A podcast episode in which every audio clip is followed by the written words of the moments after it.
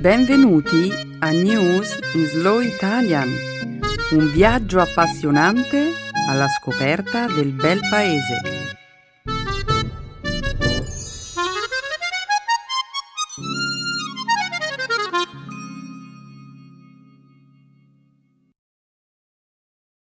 Oggi è giovedì 1 febbraio 2018 Benvenuti a una nuova puntata del nostro programma settimanale News in Slow Italian.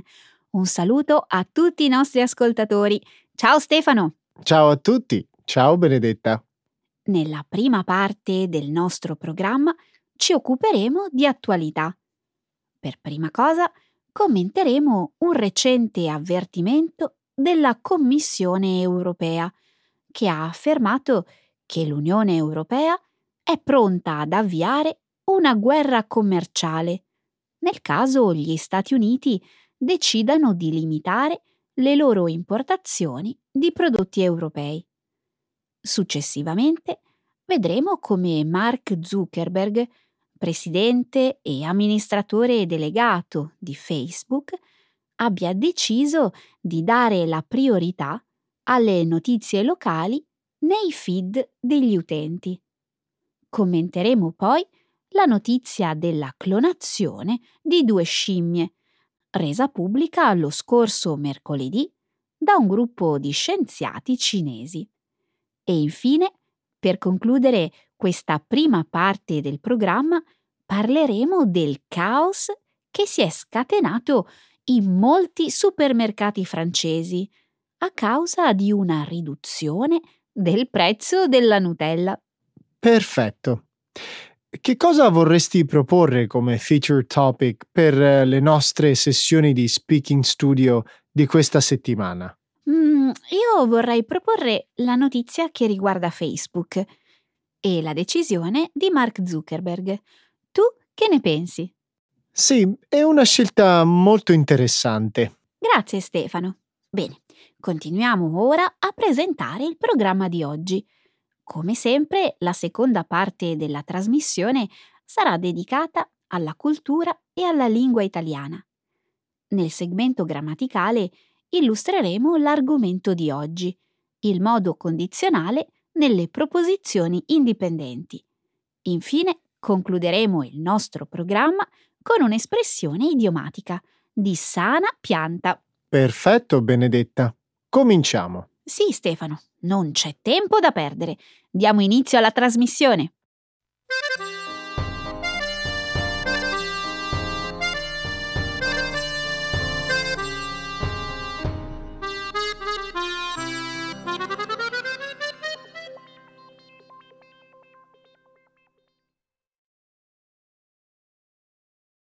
L'Unione Europea si dice pronta a una guerra commerciale se gli Stati Uniti decideranno di porre limiti all'esportazione di prodotti europei. Lo scorso lunedì la Commissione europea ha annunciato la propria intenzione di reagire in modo rapido e appropriato nel caso gli Stati Uniti decidessero di adottare delle misure volte a limitare il flusso delle importazioni dall'Unione Europea. L'avvertimento è giunto dopo che la scorsa domenica il presidente degli Stati Uniti, Donald Trump, aveva affermato che l'Unione Europea era stata molto ingiusta nei confronti degli Stati Uniti e che il problema avrebbe potuto trasformarsi in qualcosa di molto serio. Le osservazioni di Trump giungono quasi una settimana dopo l'imposizione da parte della sua amministrazione di elevate tariffe sull'importazione di lavatrici e pannelli solari, un provvedimento che colpisce principalmente la Corea del Sud e la Cina. In un'intervista con l'emittente britannica ITV, Trump aveva accennato alla possibilità di adottare una misura simile nei confronti dell'Unione Europea. dopo aver detto di aver avuto molti problemi con il blocco europeo, Trump ha affermato che gli esportatori americani si trovano in una posizione di svantaggio negli attuali accordi commerciali. In risposta, il portavoce della Commissione europea, Margaritis Skinas, ha affermato che la politica commerciale può e deve essere vantaggiosa per tutti i partecipanti. Gli scambi commerciali devono essere aperti ed equi, ha sottolineato Skinas, ma devono comunque essere basati su una serie di regole. Se le esportazioni europee dovessero essere penalizzate da eventuali misure commerciali restrittive messe in atto dagli Stati Uniti, l'Unione Europea reagirà rapidamente e in modo appropriato, ha dichiarato Schinas. Un nuovo scioccante esempio di miopia intellettuale. America prima di tutto? Sarebbe più appropriato dire America da sola. Oh, per favore, non credo che tu sia veramente scioccato dai commenti di Trump, Stefano. Trump non ha mai fatto mistero di voler rivedere le attuali intese commerciali con l'obiettivo di ottenere un accordo più vantaggioso per gli Stati Uniti. Inoltre, non è la prima volta che il presidente critica l'Europa in ambito commerciale. Ad essere scioccante non è il fatto che Trump abbia detto queste cose, Benedetta. Le possibili conseguenze delle sue parole sono scioccanti. Attualmente il volume degli scambi commerciali tra gli Stati Uniti e l'Unione Europea ammonta a più di mille miliardi di dollari, un volume che tra l'altro sostiene oltre 2 milioni e mezzo di posti di lavoro americani. Ma sicuramente questi sono dei numeri che Donald Trump dovrebbe capire. Sì, forse.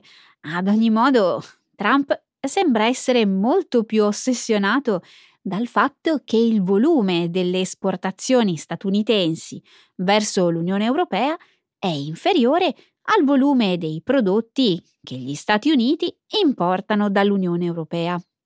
Non dimenticare che Trump vede gli squilibri commerciali come prova che gli Stati Uniti stanno venendo sfruttati. Ma, Benedetta, i paesi dell'Unione Europea sono il primo mercato per le esportazioni statunitensi Avviare una guerra commerciale avrebbe sicuramente degli effetti più negativi che positivi. È probabile. Allo stesso tempo è vero che il deficit commerciale ha danneggiato alcuni lavoratori americani.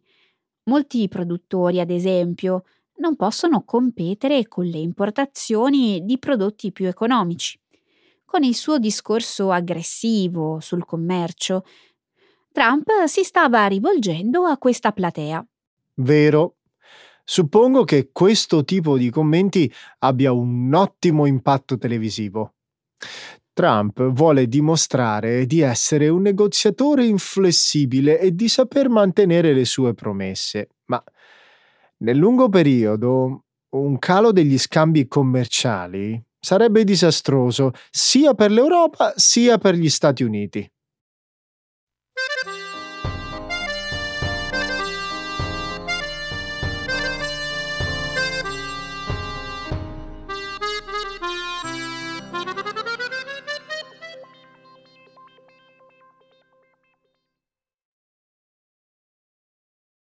Facebook darà la priorità alle notizie locali nei suoi aggiornamenti. Lo scorso lunedì, Mark Zuckerberg, presidente e amministratore delegato di Facebook, ha annunciato che la sua piattaforma inizierà a promuovere notizie locali nei feed degli utenti. Questo cambiamento di strategia fa parte di una campagna volta a dimostrare che le reti sociali possono avere un impatto positivo sulla società. La decisione vuole essere una risposta ad una serie di critiche, secondo le quali la pubblicazione sul sito di numerose notizie ingannevoli o false avrebbe influenzato il risultato delle elezioni presidenziali statunitensi del 2016. Le notizie locali ci aiutano a comprendere i problemi delle nostre comunità e il modo in cui tali problemi influenzano poi le nostre vite, ha scritto Zuckerberg in un post su Facebook. Secondo Zuckerberg, le persone che si mantengono aggiornate su quanto accade intorno a loro tendono ad essere più propense ad assumere un ruolo attivo nella vita sociale delle loro comunità e ad offrire il loro contributo alla collettività. Zuckerberg ha raccontato che ad ispirare la sua decisione è stato il fatto che molte persone gli hanno detto che se il sito desse meno spazio ai temi di ambito nazionale e si concentrasse di più sui problemi locali concreti, sarebbe possibile fare dei progressi insieme. La novità, il terzo importante cambiamento annunciato da Facebook nel giro di poche settimane, verrà proposta inizialmente negli Stati Uniti, per essere poi estesa ad altri paesi entro la fine di quest'anno. Zuckerberg ha annunciato inoltre che Facebook, d'ora in poi, darà maggior rilievo ai contenuti pubblicati dagli amici degli utenti e meno a quelli promossi da aziende e mezzi di comunicazione. Zuckerberg ha detto anche che il sito darà priorità alle notizie diffuse da fonti che gli utenti considerano affidabili. Benedetta, questa è una notevole inversione di rotta per Facebook. Subito dopo le elezioni presidenziali americane, Mark Zuckerberg aveva detto che l'idea che Facebook potesse aver influenzato il risultato elettorale era folle. E quindi, Stefano, tu approvi questi cambiamenti? Beh, vale la pena di provare. Dopotutto, molte persone ricevono tutte le loro notizie dai social media. Mm, sono sorpresa. Pensavo che avresti detto che questi cambiamenti sono una forma di censura e che gli utenti di Facebook dovrebbero essere liberi di scegliere in modo indipendente il tipo di contenuti che vogliono vedere. Beh, abbiamo visto quali sono le conseguenze di questo tipo di approccio. È probabile che questi cambiamenti non siano una soluzione perfetta, ma potrebbero essere un buon punto di partenza. Migliorando la qualità delle fonti di informazioni e privilegiando le notizie locali, Facebook offrirà ai suoi utenti un'informazione più completa. Mm, mi piacerebbe poter dire che hai ragione, ma... Fammi indovinare. Pensi che le cose in realtà non andranno così. Ho i miei dubbi. Nell'annunciare il precedente aggiornamento, Mark Zuckerberg aveva detto che gli utenti di Facebook avrebbero potuto privilegiare fonti di notizie fidate. E se risultasse che le persone si fidano di fonti informative faziose e non obiettive, o, persino di fonti che pubblicano notizie false. Ovviamente è impossibile prevedere con esattezza che cosa accadrà. Ad ogni modo, questa volta mi sento ottimista.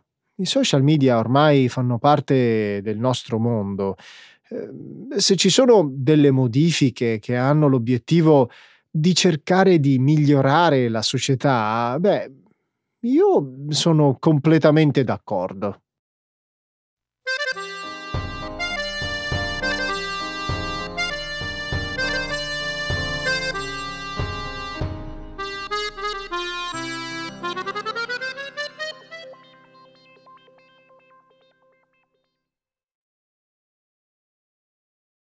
Un gruppo di scienziati cinesi clona due scimmie, sollevando numerosi interrogativi sulla clonazione umana. Lo scorso mercoledì alcuni scienziati cinesi hanno annunciato di aver clonato dei macachi usando la stessa tecnica che venne utilizzata più di 20 anni fa per creare la pecora Dolly. L'impresa, che è stata descritta sulla rivista Cell, rappresenta il primo esperimento realizzato con successo su un primate. La tecnica potrebbe, almeno in teoria, essere utilizzata in futuro per clonare degli esseri umani. La tecnica, nota come trasferimento nucleare di cellule somatiche, consiste nel trasferire il nucleo di una cellula di un animale nella cellula uovo non fecondata di un altro animale. Gli scienziati poi fecondano artificialmente la cellula uovo e inseriscono l'embrione nel corpo di una madre surrogata. Complessivamente, questa procedura è stata utilizzata per clonare 23 specie di mammiferi, inclusi gatti, cani e cavalli. Fino ad ora, però, ogni tentativo di utilizzarla per clonare dei primati era fallito. Nel 1999, 1999 era stata utilizzata una procedura diversa e più semplice per clonare un macaco rhesus, ma tale procedura, rispetto alla nuova tecnica, si era rivelata molto meno efficiente dal punto di vista riproduttivo. Gli scienziati sostengono che le loro ricerche potrebbero in futuro essere utili per comprendere alcune malattie genetiche umane, come l'Alzheimer e il Parkinson. I ricercatori hanno comunque affermato di non avere alcuna intenzione di estendere gli esperimenti agli esseri umani. Tuttavia, uno degli autori dello studio ha ammesso che, dato il successo del recente esperimento, la possibilità di clonare gli esseri umani si sta facendo sempre più concreta. Benedetta, anche se ora gli scienziati affermano di non avere alcuna intenzione di clonare degli esseri umani, è inevitabile che ciò accada prima o poi. Non sono d'accordo, Stefano. Io eh, non penso che vedremo dei cloni umani nel prossimo futuro. Le obiezioni etiche sono così forti che qualsiasi scienziato che voglia intraprendere questa strada rischierebbe la carriera. E inoltre, quali sarebbero i benefici della clonazione di un essere umano? Quali sarebbero i benefici? Davvero? Ok, ok, capisco quello che vuoi dire. Gli esseri umani e le scimmie sono così simili dal punto di vista genetico che grazie alla ricerca sulle scimmie gli scienziati potranno espandere le loro conoscenze sulle malattie umane. E c'è un altro motivo. La clonazione potrebbe aiutare le persone sterili ad avere figli. Beh, per raggiungere questo obiettivo oggi esistono metodi molto più sicuri. Può darsi, ma osserviamo la questione da un'altra prospettiva. In passato ragioni di sicurezza e obiezioni etiche non hanno certo impedito ai governi di dare impulso a una serie di progressi scientifici inimmaginabili. Mm, ad esempio? Ad esempio? Beh, eh, non so nemmeno da dove cominciare. La bomba atomica, tanto per fare un esempio. La bomba atomica? Ma è una questione completamente diversa. E perché? Perché è stata sviluppata durante un periodo di guerra? Pensaci. I governi oggi cercano di dominare gli altri paesi e se potessero clonare le persone più intelligenti, più forti, eh, più resistenti alle malattie. Mm, non lo so, Stefano. Ah, mi sembra uno scenario inverosimile. Al momento mi inquieta di più il fatto che si creino delle scimmie per meri motivi sperimentali.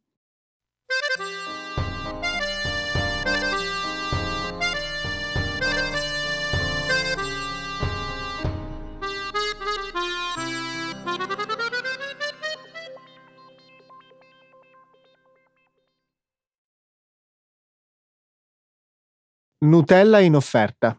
Scoppia il caos nei supermercati francesi. Lo scorso giovedì i clienti di una catena francese di supermercati si sono precipitati a comprare un prodotto alimentare, la Nutella. Il fatto che la popolare crema spalmabile alla nocciola e cacao fosse fortemente scontata ha causato delle vere e proprie risse. Le autorità francesi stanno ora svolgendo delle indagini per stabilire se la promozione della Nutella abbia infranto le rigide leggi commerciali del paese. Per realizzare la promozione, la catena di supermercati Intermarché ha applicato uno sconto del 70% sui barattoli da 1000 grammi, il cui prezzo è sceso da 4,50 euro a 1,40 euro. Giovedì mattina molte persone sono entrate a frotte nei negozi facendo a gara per afferrare le confezioni di Nutella. L'azienda che produce la Nutella l'italiana Ferrero, ha cercato di prendere le distanze dal caos, dicendo che Intermarché aveva deciso unilateralmente di organizzare la promozione. Deploriamo le conseguenze di questa operazione, che ha creato confusione e delusione nelle menti dei consumatori, ha dichiarato l'azienda in una nota. Ti confesso che ogni anno rido quando vedo le scene del Black Friday negli Stati Uniti. In quel caso almeno la gente si azzuffa per dei televisori, ma eh, la Nutella... Sì, Stefano, eh, per quanto popolare possa essere la Nutella, è difficile capire perché delle persone si comportino in questo modo. Come ha detto un cliente del supermercato in uno dei video che sono stati pubblicati online, quelle scene non erano normali. Non erano normali. Quelle scene erano assolutamente barbare. Sì, ma a mio parere quelle scene rivelano anche quanto sia importante la Nutella per i francesi. Metà delle famiglie francesi mangia Nutella a colazione, lo sapevi? E sapevi che il mercato francese assorbe un quarto delle vendite mondiali di Nutella? Uh, ricordi che qualche anno fa una coppia del nord-est della Francia aveva cercato di chiamare la propria figlia Nutella? Ad ogni modo, alla fine non hanno avuto il permesso di farlo. Ma tu hai una spiegazione riguardo al fatto che la gente si sia comportata in quel modo la scorsa settimana? Beh, sì, ho una teoria. Secondo me c'era una ragione emotiva. Ah, una ragione emotiva. Mm. Sì, assolutamente. Ok, segui il mio ragionamento. Ok, ci proverò. Ok, la Nutella è diventata popolare negli anni 50 e 60. Molti adulti francesi, quindi, hanno cominciato a mangiarla quando erano piccoli. La Nutella, quindi, è un prodotto capace di generare una sensazione di nostalgia. In altre parole, per molte persone rappresenta l'infanzia. Geniale. La Nutella aiuta gli adulti a ritrovare il bambino che c'è in loro e a comportarsi come bambini.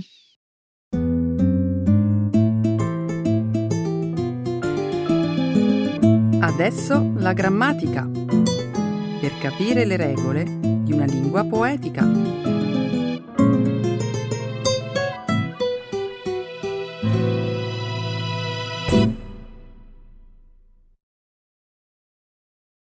The conditional mood in independent clauses. Recentemente mi sono imbattuto in un articolo molto interessante. Eh, parlava di alcune truffe scoperte in Italia. Mi piacerebbe avere una tua opinione in merito. Che ne dici? Volentieri. Bando alle ciance. Allora, di cosa si tratta? Beh, eh, come di certo saprai, ogni anno molti cittadini italiani raggirano il sistema sanitario, previdenziale, fiscale e via dicendo. I dati pubblicati annualmente dalla Guardia di Finanza sono impressionanti. Oh, lo immagino. Sarebbe utile se rivelassi qualche dettaglio in più. Certo. Posso dirti, per esempio, che nel 2016 sono stati più di 8.000 gli evasori fiscali, persone il cui reddito era sconosciuto al fisco. Wow, sono così tanti a non pagare le tasse. Sarebbe davvero incredibile da credere se non ci fosse l'indagine della Guardia di Finanza a dimostrarlo. Ti dirò di più. Nel settore del gioco d'azzardo le truffe sono all'ordine del giorno. Secondo i dati, una sala scommesse su due sarebbe irregolare e numerosissime sarebbero anche le truffe eh, perpetrate ai danni dello Stato e dell'Unione Europea in merito ai finanziamenti pubblici. Potrei andare avanti all'infinito, eh? Che situazione incresciosa! Sarebbe interessante capire la portata del danno che tutti questi illeciti provocano alle casse dello Stato. Ti accontento subito. Secondo la Guardia di Finanza, nel 2016 le truffe e gli sprechi sono costati allo Stato italiano 5,3 miliardi di euro, oltre un miliardo in più rispetto all'anno precedente. Addirittura. Dunque le truffe invece di diminuire sono aumentate. Sono sbalordita. La Guardia di Finanza dovrebbe fare controlli più severi e la legge dovrebbe punire severamente i cittadini fraudolenti. Eh, solo così si potrebbe dissuadere la cittadinanza dal commettere frodi fiscali. Parlando di gioco d'azzardo, tempo fa ho letto su un giornale che pur di ritirare i montepremi offerti dalle lotterie istantanee, alcuni italiani si sono improvvisati falsari. Sul serio? E come hanno fatto? E ho letto di un uomo che ha sostituito i simboli di gioco di un biglietto con quelli di un altro della stessa lotteria. Oppure di un altro che ha strappato a metà diversi biglietti per poi incollare perfettamente le due metà con la combinazione vincente. Sembrerebbe un'impresa impossibile. Sono curioso. I biglietti falsificati erano davvero così simili agli originali da farsi dare il montepremi? Alcuni sì. I falsi tagliandi erano contraffatti così bene che avrebbero ingannato chiunque eccetto le verifiche informatiche svolte sui biglietti da un'azienda americana. Meno male. Quindi le truffe non sono andate tutte a buon fine. Fortunatamente no. Negli anni questa azienda è riuscita a smascherare moltissimi imbroglioni che tentavano di intascarsi scorrettamente i montepremi delle lotterie gratta e vinci. Fortunatamente i controlli severi sulle vincite sono serviti a fare da deterrente. Infatti dal 2011 al 2017 le denunce di false vincite sono scese a 17. Niente male. Questo prova che quando i sistemi di controlli sono efficienti e i truffatori vengono puniti, le frodi diminuiscono. Certo, questo vale per i biglietti della lotteria, ma per molti altri settori scoprire una truffa è molto più facile a dirsi che a farsi. Ecco le espressioni, un saggio di una cultura che ride e sa far vivere forti emozioni.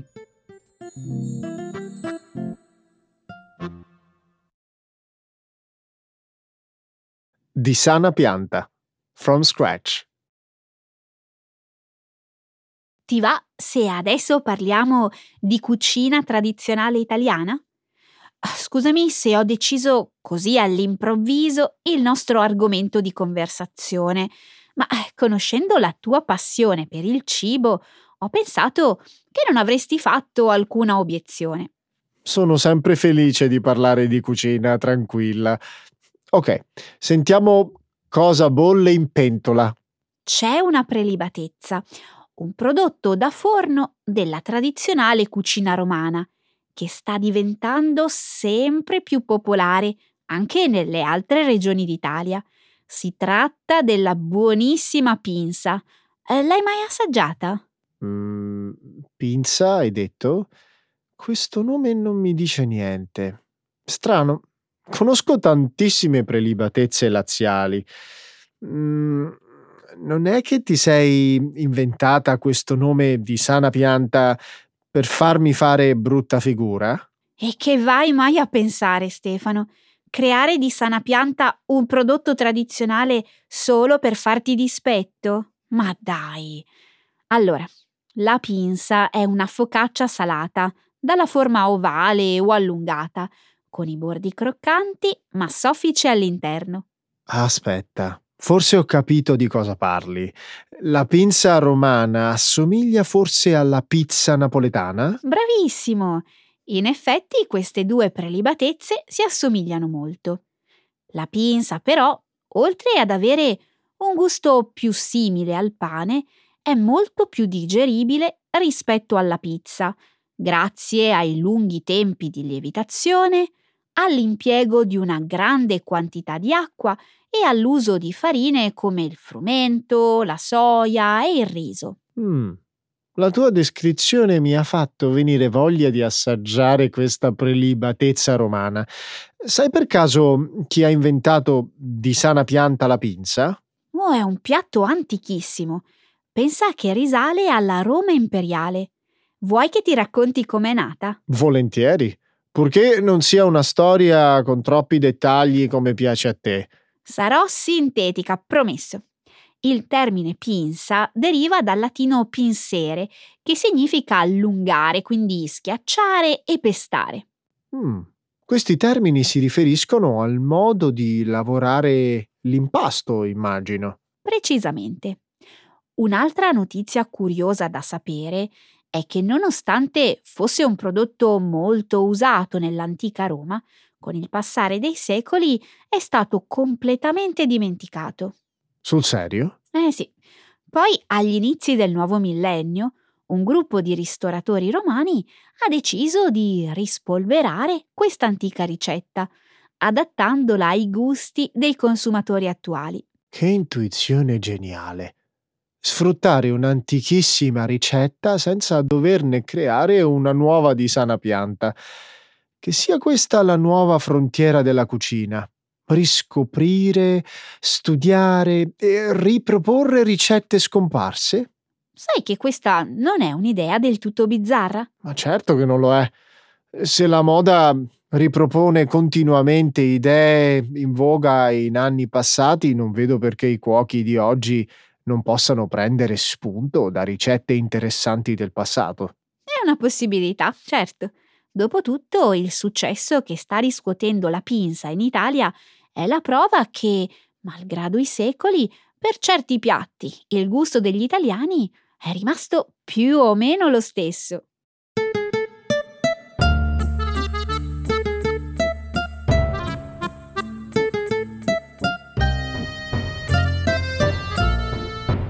Ok Stefano, tempo finito. Che dici, salutiamo o ricominciamo di sana pianta? No, non vogliamo annoiare nessuno, salutiamo. Va bene, ciao! Ciao!